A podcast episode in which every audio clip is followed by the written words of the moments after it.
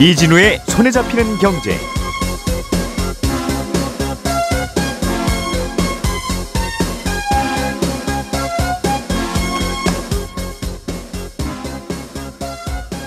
안녕하십니까 이진우입니다. 정부가 실업급여 제도를 대대적으로 바꾸고 있는데 구체적으로 어떻게 바꿀지 윤곽이 나왔습니다. 오늘 자세하게 좀 들어보겠습니다. 미국에 이어서 유럽에서도 물가 상승세가 좀 잡히는 듯 하다가 다시 반등을 하고 있습니다. 요즘 시중은행의 정기예금 금리가 3%대로 내려갔는데 반면 달러 예금의 금리는 5%대로 올랐습니다. 어, 어떤 이유인지 좀 들어보겠고요. 3월 2일 목요일 손에 잡힌 경제 바로 시작합니다. 우리가 알던 사실 그 너머를 날카롭게 들여다봅니다. 평일 아침 7시 5분 김종배의 시선 집중.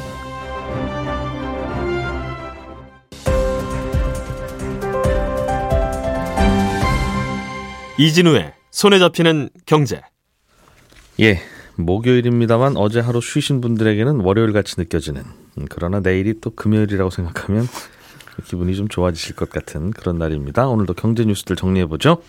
서울경제신문 서원영 기자, 행복자산관리연구소 김현우 소장, 그리고 손에 잡히는 경제 박세훈 작가 오늘도 나와 계십니다. 어서 오세요. 네, 안녕하세요. 자, 서은영 기자님이 갖고 오신 소식 관심이 많은데 실업급여 제도가 어떻게 바뀌는가? 음, 누구나 뭐 당연히 실업을 할 수도 있는 상황이고요. 그렇죠. 네. 그리고 간, 뭐 사업하시는 분들은 어, 직원들에게 실업급여가 또 어떻게 바뀌는지도 궁금할 텐데. 네. 예.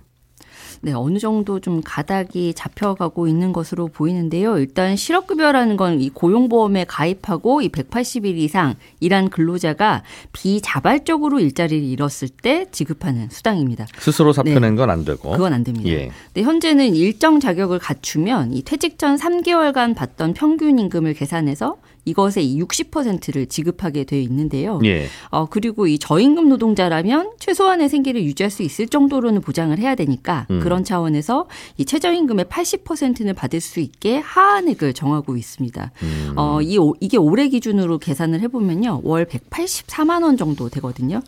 월급이 아무리 적었던 분이라도 네. 실업급여는 한 달에 184만 원보다 낮게 주지는 않는다. 그렇습니다. 음. 그리고 이게 최대 9개월까지 지급을 하고 있습니다. 예. 아, 우선 정부가 고치려는 건 크게 두 가지인데요. 하나는 이 급여 하한액을 낮추는 것. 그러니까 음. 이 매월 통장에 꽂아주는 금액 자체를 줄이는 것이고요. 예. 또 하나는 수급 기간을 지금보다 늘리는 겁니다. 음. 이두 가지가 어떻게 바뀔 것인지가 거의 가닥이 잡혔는데 우선 이 급여 하한액은 현재 최저임금의 80%에서 60%로 낮추는 것으로 이 바뀌고요. 음. 수급 기간은 9개월에서 12에서 13개월이라고 하는데 일단은 이제 최장 13개월까지 늘리는 이 방안이 가장 유력한 것으로 알려졌습니다. 음. 어, 이렇게 되면 하루 8시간 기준으로 최소 6만 1,500원 정도 받던 게 4만 6,100원 정도로 줄어들게 되는 대신에 최대 4개월 더 실업급여를 받을 수 있게 되는 거죠. 왜 급여를 더 낮추려고 하는지는 알겠어요. 그동안 여기에 관련된 다양한 잡음들 중에서 음. 네. 대체로 최저임금 정도 받던 분들은 음. 그러면 회사를 그만두면 뭐 회사가 또뭐 네. 예를 들면 해고를 한다든가 네, 네. 어떤 이유에든지 그렇게 되면 최저임금의 80%까지는 나라에서 그냥 주면 네. 20%더 받으려고 취업을 적극적으로 하겠느냐 네. 내지는 잘 안 하려고 할 거 아니냐 그러니까 네, 뭐 네. 몰래 급여를 받는 쪽으로 가- 맞습니다. 간다든가 그럴 경우에 새로 취업한 분도 4대 보험 안 내도 되니까 음. 그냥 현금으로 몇십만 원 드릴 테니 네. 직원 하십시오 음. 하는 경우도 생길 거고 그건 이해가 되는데 어 9개월에서 13개월로 늘리면 이거는 좀 더 준다는 뜻입니까? 어, 그 기, 기간이 좀 늘어나는 거에 대해서 어 이게 좀 의아하다라는 생각하실 수도 있을 예. 것 같아요. 왜냐하면 이제 이뭐 말씀하신 의도, 이렇게 엉터리 구직자들 좀 막겠다는 의도도 있었지만 이게 분명히 기금 건전성 개선하겠다 이런 의도도 분명히 있었거든요. 근데 어 개편의 방향이랑 좀 맞지 않는 거 아닌가라는 생각도 좀 드는 부분이 그 지점입니다. 그런데 어 지금 이제 정부가 왜 이 기간을 그러면 늘리는 방안을 좀 모색을 하고 있느냐? 이게 어 지금 이게 정부가 이 개편을 하겠다고 했더니 여러 가지 좀 이 반발의 목소리가 좀 나왔습니다. 예. 그러니까 그 중에 좀 대표적인 게 지금 이렇게 경기가 안 좋은데 지금 이렇게 실업급여 손질하다가 다른 일자리 찾을 수 있도록 이 탐색 기간을 보정하는 실업급여 본연의 역할 해칠 수 있는 거 아니냐. 그러니까 결국 구직자들을 열악한 일자리로 몰아서 실업 횟수만 늘릴 거다. 이런 걱정들이 좀 많았던 거죠. 어, 그리고 경제협력개발기구에서도 수급기간 보장이 지금 다른 나라들에 비해서 우리나라 지금 최장 9개월인 게 좀 짧다 이런 지적을 하기도 했었어요. 그래서 음. 이 나온 보완책이 주는 돈은 줄이는 대신에 기간은 늘리자는 겁니다. 어, 그리고 지난해를 기준으로 보면요. 실업급여 받은 사람 10명 중 7명 정도가 이 최저임금 하한액을 수령했거든요. 그러니까 예. 아까 제가 말씀드린 올해 기준으로는 월 184만 원. 음. 그런데 이들은 이 하한액을 최저임금의 80%에서 60%로 낮추면 당연히 받는 돈이 20%만큼 줄어들게 되겠죠. 그거야 당연히 금방 네. 줄어들겠죠. 그런데 예. 이 수급자들이 그러면 실제로 그럼 이 9개월을 꽉 채워서 받는 사람들이 많으냐. 음. 그걸 좀 따져보면요. 보통 실업급여를 얼마나 오래 받는지 살펴봤을 때 평균 5개월 안팎입니다. 음. 그러니까 사실 최장 수급 기간 9개월 꽉 채워서 받는 경우가 많지 않다는 거죠. 그래서 지금처럼 개편을 해도 기금 안정에는 도움이 되는 효과가 있다는 겁니다. 어차피 9개월 다 받아가는 분들은 별로 없었으니까 네. 하한액 다, 다 채워서 받는 분들은 많았으니 이걸 60%로 좀 낮추면 그렇습니다. 음, 받아가는 돈은 적을 텐데 네. 이거 뭐 9개월보다 훨씬 더 길게 드린다고 하더라도 그거 받아갈 분들은 많지 않을 거라는 네네. 거군요. 음, 뭔가 이제 수- 그럼 그 실업한 분들 돈 덜 준다는 거냐 이걸 좀 피하기 위해서 뭔가 네네. 큰 효과는 없는 뭔가를 하나 끼워 넣은 느낌도 드네요. 말하자면 그렇습니다. 음. 일종의 뭐 당근책은 맞는데 예. 뭐 사실 이제 실질적으로 이 실업급여를 받는 분들 입장에서는 음. 뭐 혜택이 돌아오는 건 별로 없어 보이는 거긴 하죠. 그래서 예. 어, 지금 당장 이 충분한 의견 수렴한다고는 하지만 이 어떤 식으로 개편을 해도 주는 돈 줄어들고 반복적으로 실업급여 받는 사람들은 지급액 더 줄어들고 음. 실업급여 주는 조건도 까다로워진다는 이 방향성 자체는 바뀌진 않습니다. 그러니까 앞으로 계속 까다롭게 좀 더 실업급여를 좀 조이 타이트하게 조이게 될 텐데 취업시장 상황이 이렇게 안 좋은데 실업급여까지 줄이는 건 구직자들 벼랑 끝으로 내모는 거다 이런 불만에 좀 부딪힐 수도 있을 것 같아요. 앞으로 지금 이제 이, 이 상반기 안에 구체적인 내용을 좀 확정한다는 게 이제 거죠. 정부의 계획인데 아무래도 이 생계와 좀 직결된 문제라서 정부 역시 좀 충분하게 설득하고 논의해 나가겠다 이런 입장입니다. 고치기가 쉽지는 않은 분야일 거예요. 아, 네네. 특히 요즘처럼 뭐 일자리 자꾸 생기기보다는 좀 없어지는 네네. 그런 시즌에 이런 개혁을 그렇습니다. 하려고 하면 특히 더 반발도 있을 거고. 음. 알겠습니다. 박 작가님, 네. 물가가 다시 오르기 시작했다. 네, 그렇습니다. 유럽에서도. 그렇죠. 그동안 어. 저희가 미국 물가 얘기를 많이 했는데 예. 오늘은 유럽 물가 얘기 그리고 물가가 올라서 오히려 좀 좋아하는 듯한 어떤 나라 얘기를 준비해 봤는데요. 그 나라가 어딘지는 잠시 후에 말씀을 드리고 음. 일단 유럽 물가부터 좀 볼게요. 유럽 중에서도 프랑스랑 스페인 물가가 다시 오르고 있는데 2월 물가가 작년 2월에 비해서 프랑스는 한 7.2%, 예. 스페인은 6.1% 정도 오른 걸로 나왔거든요. 음흠. 근데 이 숫자가 중요하다기보다는 두 나라 모두 작년 여름쯤에 물가가 정점을 찍고 상승폭이 둔화되던 중이었거든요. 그러니까 이 7.2, 6.1 같은 숫자가 작년에는 더 높았다는 거죠. 그렇습니다. 음. 근데 물가 정점 찍고 상승폭이 둔화되다가 2월 소비자 물가 지수도 그러면 상승률이 좀 하락할 걸로 시장에서는 예상을 했었는데 5, 6 정도 나올 걸로 봤나 봐요. 한 뭐 6, 육 많이 안팎으로? 떨어지진 않지만 음. 그래도 한 6 정도 나올 거라고 봤는데 길 줄은 몰랐다는 거죠. 그렇습니다. 음. 높게 나와서 깜짝 놀란 겁니다. 근데 이 프랑스랑 스페인이 유로존 국가들 중에서도 잘 사는 나라들이라서 이렇게 음. 잘 사는 나라들의 물가가 다시 높게 나오면요. 유로존 전체 물가도 높게 나오게 되는 겁니다. 그러면 유럽 중앙은행은 아 이거 유럽 국가들 물가가 계속 높게 나오네. 금리를 좀 더 올려야겠다. 이렇게 판단을 하게 되는 건데요. 예. 지금 유럽 중앙은행의 기준금리가 3%거든요. 그래서 아마도 음. 이달 중순에 있을 금리 결정 회의에서 이번에 0.5% 포인트를 올리지 않겠느냐. 이렇게 전망이 좀 되고 있는 겁니다. 예. 근데 금리를 올린다라는 건 시중에 돈이 덜 돌아다니게 하겠다라는 거고 돈을 좀 흡수해서 물가를 잡아보겠다는 거겠죠. 그렇습니다. 예. 그럼 유로화가 시장에 좀 덜 풀리기 때문에 가치는 상대적으로 올라가게 되죠. 근데 유로화가 상대적으로 음. 몸값이 올라가면 달러화의 몸값은 상대적으로 떨어지게 됩니다. 그럼 아하. 우리 입장에서는 달러원 환율의 하락 요인이 되기도 합니다. 요즘 한참 환율이 다시 또 1,400원 향해서 나, 들어, 돌아갔다는 바람에 올라가는 바람에 네, 걱정이 좀 되고 있었는데 환율에는 좀 도움이 되는 그렇습니다. 음. 그래서 정리하면 유럽도 미국처럼 물가가 다시 반등을 하고 있고 그래서 유럽 중앙은행이 긴축 정책을 더 오래 쓸 것 같다. 그러니까 예. 음. 고금리가 길어질 것 같다. 그럼 우리 입장에선 달러원 환율에 영향을 좀 받을 수 있다라는 겁니다. 환율은 그럼 다시 내려가는 쪽으로. 그러나 네. 우리나라 금리도 뭐 올라가는 쪽으로 잡히겠죠? 그렇습니다. 요즘 근데 금리 올라가는 게 결코 좋은 일이 아니라서 그렇죠. 한때 부동산 가격 정신없이 오를 때는 아, 좀 금리라도 좀 올려서 좀 잡아야 되겠다는 생각을 한 적이 있는데 음, 어쨌든 음, 그럼 이런 상황을 좀 즐기는 나라도 있어요? 있습니다. 일본 얘기인데 예. 일본은 경제활동 인구의 상당수가 물가 오르는 걸 경험해 본 적이 없을 정도로 물가가 안 오르기로 유명하잖아요. 예. 근데 얼마 전에 1월 물가 지수가 나왔는데 아주 깜짝 놀랄 숫자가 나왔어요. 작년 1월보다 4.2% 오른 걸로 나왔거든요. 일본 물가가요? 그렇습니다. 어. 보통 지금 뭐 6, 7, 8 이렇게 나오고 있으니까 4.2라고 그러면 별로 안 오른 것 같지만 일본 입장에서는 엄청난 뉴스다. 일본이 80년대 오일 쇼크 이후로 처음 경험해 본 숫자입니다. 이 숫자는. 근데 물가가 왜 이렇게 확 올랐냐면 원자재 가격이 전부 다 올라 버리니까 기업들이 도저히 감당을 할 수가 없어서 음. 이제 소비자 가격이 그걸 전가를 시키고 있는 거거든요. 예. 근데 그동안은 가격을 올리게 되면 그나마 있던 고객들마저 떨어져 나갈까 봐 기업들이 가격 인상을 극도로 자제했었는데 음. 지금은 도저히 안 올릴 수 없는 그런 상황이 된 겁니다. 그러면서 이제 물가가 확 튀어오른 건데요. 이게 물론 일시적인 반등일 수도 있겠습니다만 잠깐 오르고 다시 떨어질 수도 있겠습니다만 예. 지속적으로 물가가 오르는 즉 인플레이션이 일본에서 이제 나타날 거라고 보는 시각에서는 기업들이 지금 직원들의 월급을 대폭 올리고 있다는 점에 주목을 하고 있어요. 근데 그동안 일본은 임금 상승률이 거의 제로에 가까웠거든요. 예. 근데 낮은 임금이 소비 침체를 부르고 소비를 안 하니까 기업이 성장을 못 하고 그러니까 또 월급 못 올려주고 이런 악순환이 계속됐는데 음. 물가가 이제 너무 올라 버리니까 실질 임금이 낮아지게 된 거예요. 그러니까 월급 안 올리는 것도 정도가 있지 물가는 좀 따라가자. 그렇습니다. 그래서 지금 일본 직장인들이 여기저기서 임금 올려달라는 요구들이 빗발치기 시작했고 그 요구를 이제 기업들이 전적으로 수용을 하고 있거든요. 예. 그래서 큰 기업들 중심으로 파격적인 임금 인상 발표가 이어지고 있는데 어떤 회사 같은 음. 경우는 지난달에 직원 임금을 최대 40%까지 올린다고 해서 크게 화제가 됐었거든요. 예. 그리고 지표상으로 보더라도 1월 명목 임금이 1년 전보다 5% 가까이 올랐습니다. 음. 그럼 이렇게 월급이 오르면 그게 다시 물가를 자극하게 되고 물가가 올라가게 되면 그러면 또 월급이 오르는 이런 순환 관계를 만들게 되면 그게 곧 인플레이션으로 이뤄질 거다.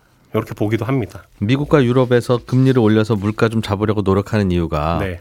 딱 조금 전에 말씀하신 물가가 오르면 월급을 자극하고 월급 안 올려줄 수 없게 돼서 월급을 올리면 또 그것 때문에 물가가 오르고 그렇죠. 물가 올랐다는 이유로 월급을 또 올려달라고 하고 네. 사람들의 삶은 바뀌는 거 없는데 계속 월급과 물가가 그냥 시소하면서 올라가는 이 상황을 막기 위해서 네. 그렇습니다.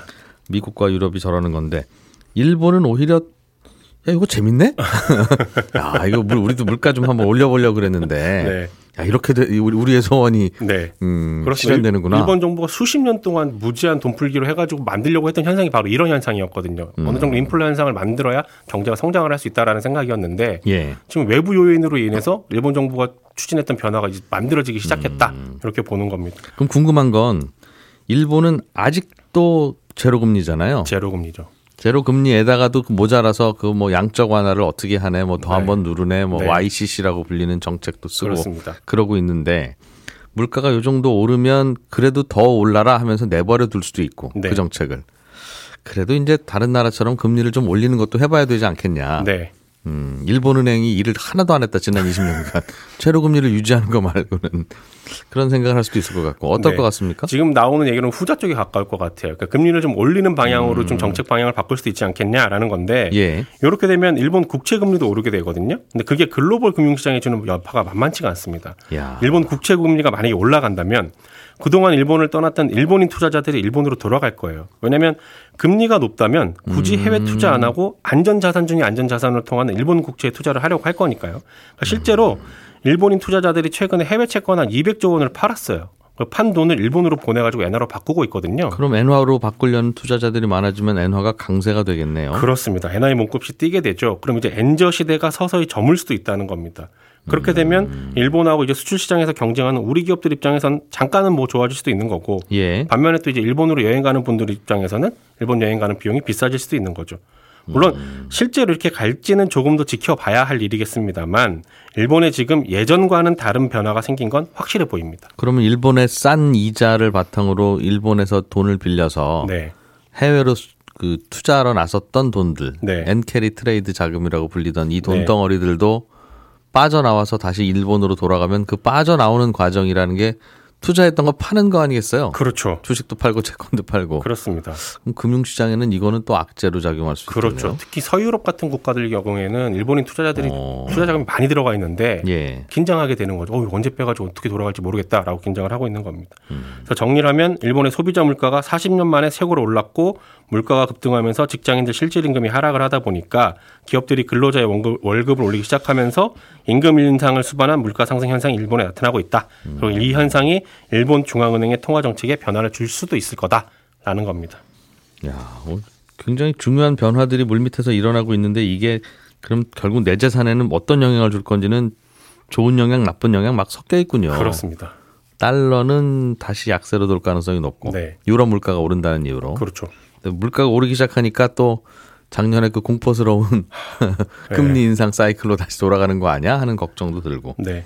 그 엔화는 다시 강세로 돌 것 같으면 이것도 투자 시장에는 큰 도, 도움은 오히려 안 될 것 같고 네. 알겠습니다. 김현우 소장님, 네. 음, 그런 와중에 와중인지 아니면 그냥 원래 이건 원래 그런 건지 달러 예금 금리가 5%까지 오르고 있어요. 네, 그렇습니다. 그런데 가입하시려는 분들은 좀 신경을 쓰셔야 될 것 같습니다. 어, 요즘에 1금융권 은행에서 그냥 원화 1년 만기 정기예금 금리를 살펴보니까 우대금리 다 적용받았을 때 3.65%예요, 평균. 1년 이자가 예. 주, 주는 게 그렇죠. 예. 그런데 5대 시중은행의 이 달러 예금 금리를 보니까 평균 5.15%입니다.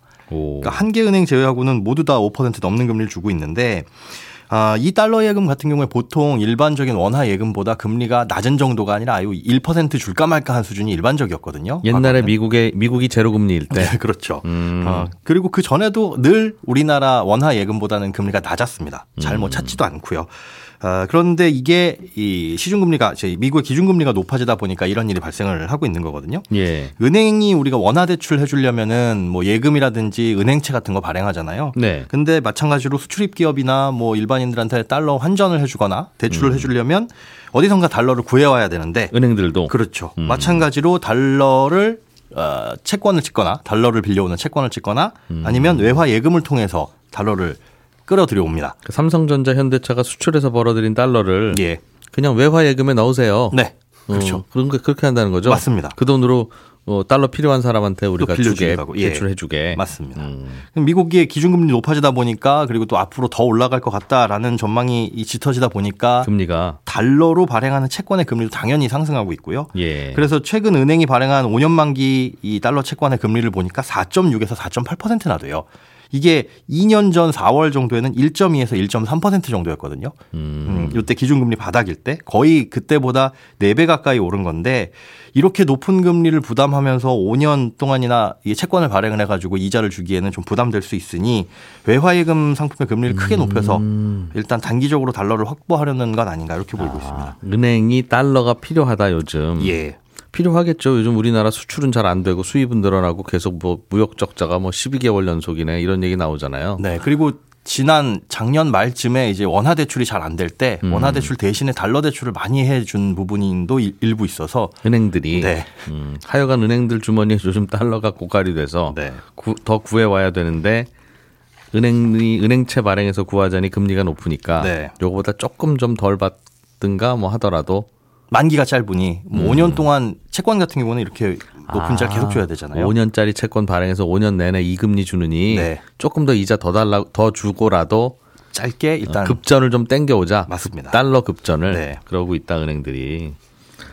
알겠습니다. 이런 걸 찬스로 사용해서 그럼 달러 예금을 하면 돈 좀 법니까? 아, 그러기가 어려운 게요. 이자는 높지만 이제 예. 환율 변동에 의해서 달러가 약세로 돌아서게 되면 이게 떨어질 수 있잖아요. 그런데 방금 전에 이제 박 작가님 전해주신 소식에 유럽 물가 올랐으니 예, 달러는 약세를 보일 것 같다 라는 것 때문에 고민이 고민을 좀 해야 됩니다. 나중에 원금 찾을 때 달러로 찾으니까 맞습니다. 이 달러 환율에 따라서 변동이 될 텐데, 어유 그래도 이자 5%나 주니까 달러가 5% 정도 빠질 때까지는 본전 아닐까 생각될 수 있지만 음. 달러가 5% 빠지고 이자를 5% 받는 받다고 하더라도 이건 손실입니다. 그러니까 왜요? 환율 변동에 대해서는 어떤 이 상쇄를 안 해줘요. 그러니까 달러가 지금 1,300원이라고 치고 예. 어 가입했더니 1년 후에 뭐 1,300 1,235원이 됐다. 그럼 5% 빠진 거거든요. 음흠. 근데 이자는 그대로 받겠죠. 근데 이자 5%에 대해서는 이자 소득세를 떼는데 네. 이 환율 마이너스 난 거에 대해서 이거를 서로 상계하지 결국 않아주다 나번 돈 없으니 세금도 안 내겠다고 하면 네 안 된다고. 이자로 받았으니까 음, 이자 소득세는 내셔야 된다고 하니까 그렇습니다. 그 세금만큼은 손해다. 네. 여기에 이제 환전 수수료도 따져봐야 됩니다. 그러니까 우리가 보통 이런 예금 가입하면 원화로 가입을 하잖아요. 예. 어, 내 통장에 있는 거 요거 이쪽으로 100만 원어치, 1000만 원어치. 그럼 그게 아, 외화 예금으로 바뀌면서 이게 달러로 환전이 되는 건데 이렇게 환전할 때 수수료가 부과됩니다. 그리고 음. 예. 그 달러를 다시 만기가 돼서 원화로 찾을 때도 수수료가 부과되고요. 이 수수료 정책은 은행마다 다르긴 한데 기본 환전 수수료의 한 30에서 50% 정도 지금 할인을 해주고 있거든요. 그래도 네. 이런 우대 환율 고려해도 앞뒤로 다 합치면 약 1%에서 1.5% 정도는 수수료가 발생한다. 달러를 샀다가 예금해 놓고 다시 갖고 와서 나는 또 한국인이니까 원화로 바꾸는 거 생각하면 그렇죠. 달러 예금 금리는 원화 금리보다는 한 1% 정도는 더 높아야 네. 그래도 안 간다. 그렇죠. 그럼 거기에 환율까지 약세로 돌아서면 그럴 수 또, 있다 이거죠. 네. 또 반대로 또 환율이 계속 난 오를 것 같은데? 네. 라고 느끼면 우리나라 요즘 수출 안 되는 거 보세요. 네, 네. 관광객도 안 오고 뭐 원화가 왜 강세가 되겠습니까? 음. 환율이 오르면 올랐지. 라고 생각하는 분들은 뭐 이자도 높겠다. 네. 뭐 가입할 수도 있겠군요. 그럴 수 있습니다. 어떻게 할까요? 할까요? 말까요? 저 같으면 무서워서 못할 것 같아요. 화- 환율 내려갈까봐? 5%의 이자가 높은 거긴 한데 네. 그래도 그런 변동성 우리가 예금이라는 건 안전을 추구하는 목적으로 하잖아요. 음. 그러다 보니까 아, 원화 좀- 예금을 음. 저는 원화 예금을 하겠습니다. 근데 집에 달러 가지고 있는 거 갖고 가면은 수수료는 좀 아낄 수 있는 거 아니에요? 아, 아닙니다. 이게 외화 현찰을 가져가서 맡기면 이 외화 현찰 수수료라는 걸 붙일 수 있거든요. 물론 이제 달러 같은 경우에는 좀 사람들이 많이 찾기 때문에 수수료가 1.5% 정도밖에 안 되기는 합니다. 그런데 요런 거 이번에 이제 이벤트성으로 어, 저희 수수료 안 받을게요 하는 은행들도 종종 있고 또 달러를 입금했을 때 그만큼 나중에 만기일 때 찾아가시게 되면 음. 수수료는 앞뒤로 면제해 주는 곳들도 있으니까 이건 좀 손품 아, 발품 안 받는 경우도 있는데 예. 원화로 입금하면 환전 수수료 받고 네. 달러로 입금하면 현찰 수수료 받는다고요? 네. 은행원을 귀찮게 했으니 하여튼 수수료 내라 그 말인가 봐요. 그렇게 보시면 되죠. 서은영 기자님, 안 그래도 우리나라 무역 수지 계속 네. 적자 나온다고 이거는 환율이 자꾸 상승하는 요인이 될 텐데 네, 맞습니다. 걱정이다. 이제 이런 얘기 잠깐 나눴는데 음. 결과가 나왔죠? 성적표가 지난달 성적표가 네, 이번에도 또 적자입니다. 네, 수입이 수출보다 53억 달러 많아서 적자를 낸 건데 아까 말씀하셨잖아요. 12개월 이상 뭐 적자 냈다. 근데 지금 12개월째 적자를 내서 이게 예. 또 기록을 경신을 했습니다. 그러니까 외환위기 직전인 1995년부터 1997년까지 연속 적자 냈던 게 최장이었거든요. 그런데 예. 지금 이제 25년여 만에 다시 이 기록을 이제 세우고 있는 겁니다. 아, 우리나라 이 수출을 떠받치는 양대축인 반도체 수술, 수출도 계속 1년 전에 비해서 거의 반토막 수준이고요. 중국 수출도 9개월째 줄어들고 있거든요. 지금 이제 보- 보통 이제 수출 항목들 쭉 나열해 가지고 계산을 하는데 15개 항목이 있는데 그중에 9개가 마이너스 성장을 했습니다. 아휴. 자동차 말고는 좋다고 할 만한 게 별로 없어 보이는 상황입니다. 중국 경기가 빠르게 반등하고는 있다니까 여기에 희망은 좀 걸어 보겠습니다만 네. 음, 어떨지는 잘 모르겠어요.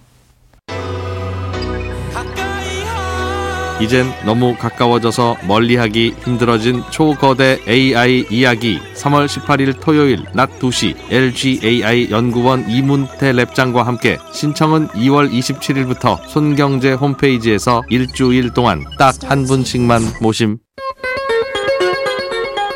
예, 서은영 기자, 박세훈 작가, 김현우 소장 이렇게 세 분과 함께 했습니다. 저는 내일 아침 8시 30분에 다시 찾아오죠. 이진우였습니다. 고맙습니다.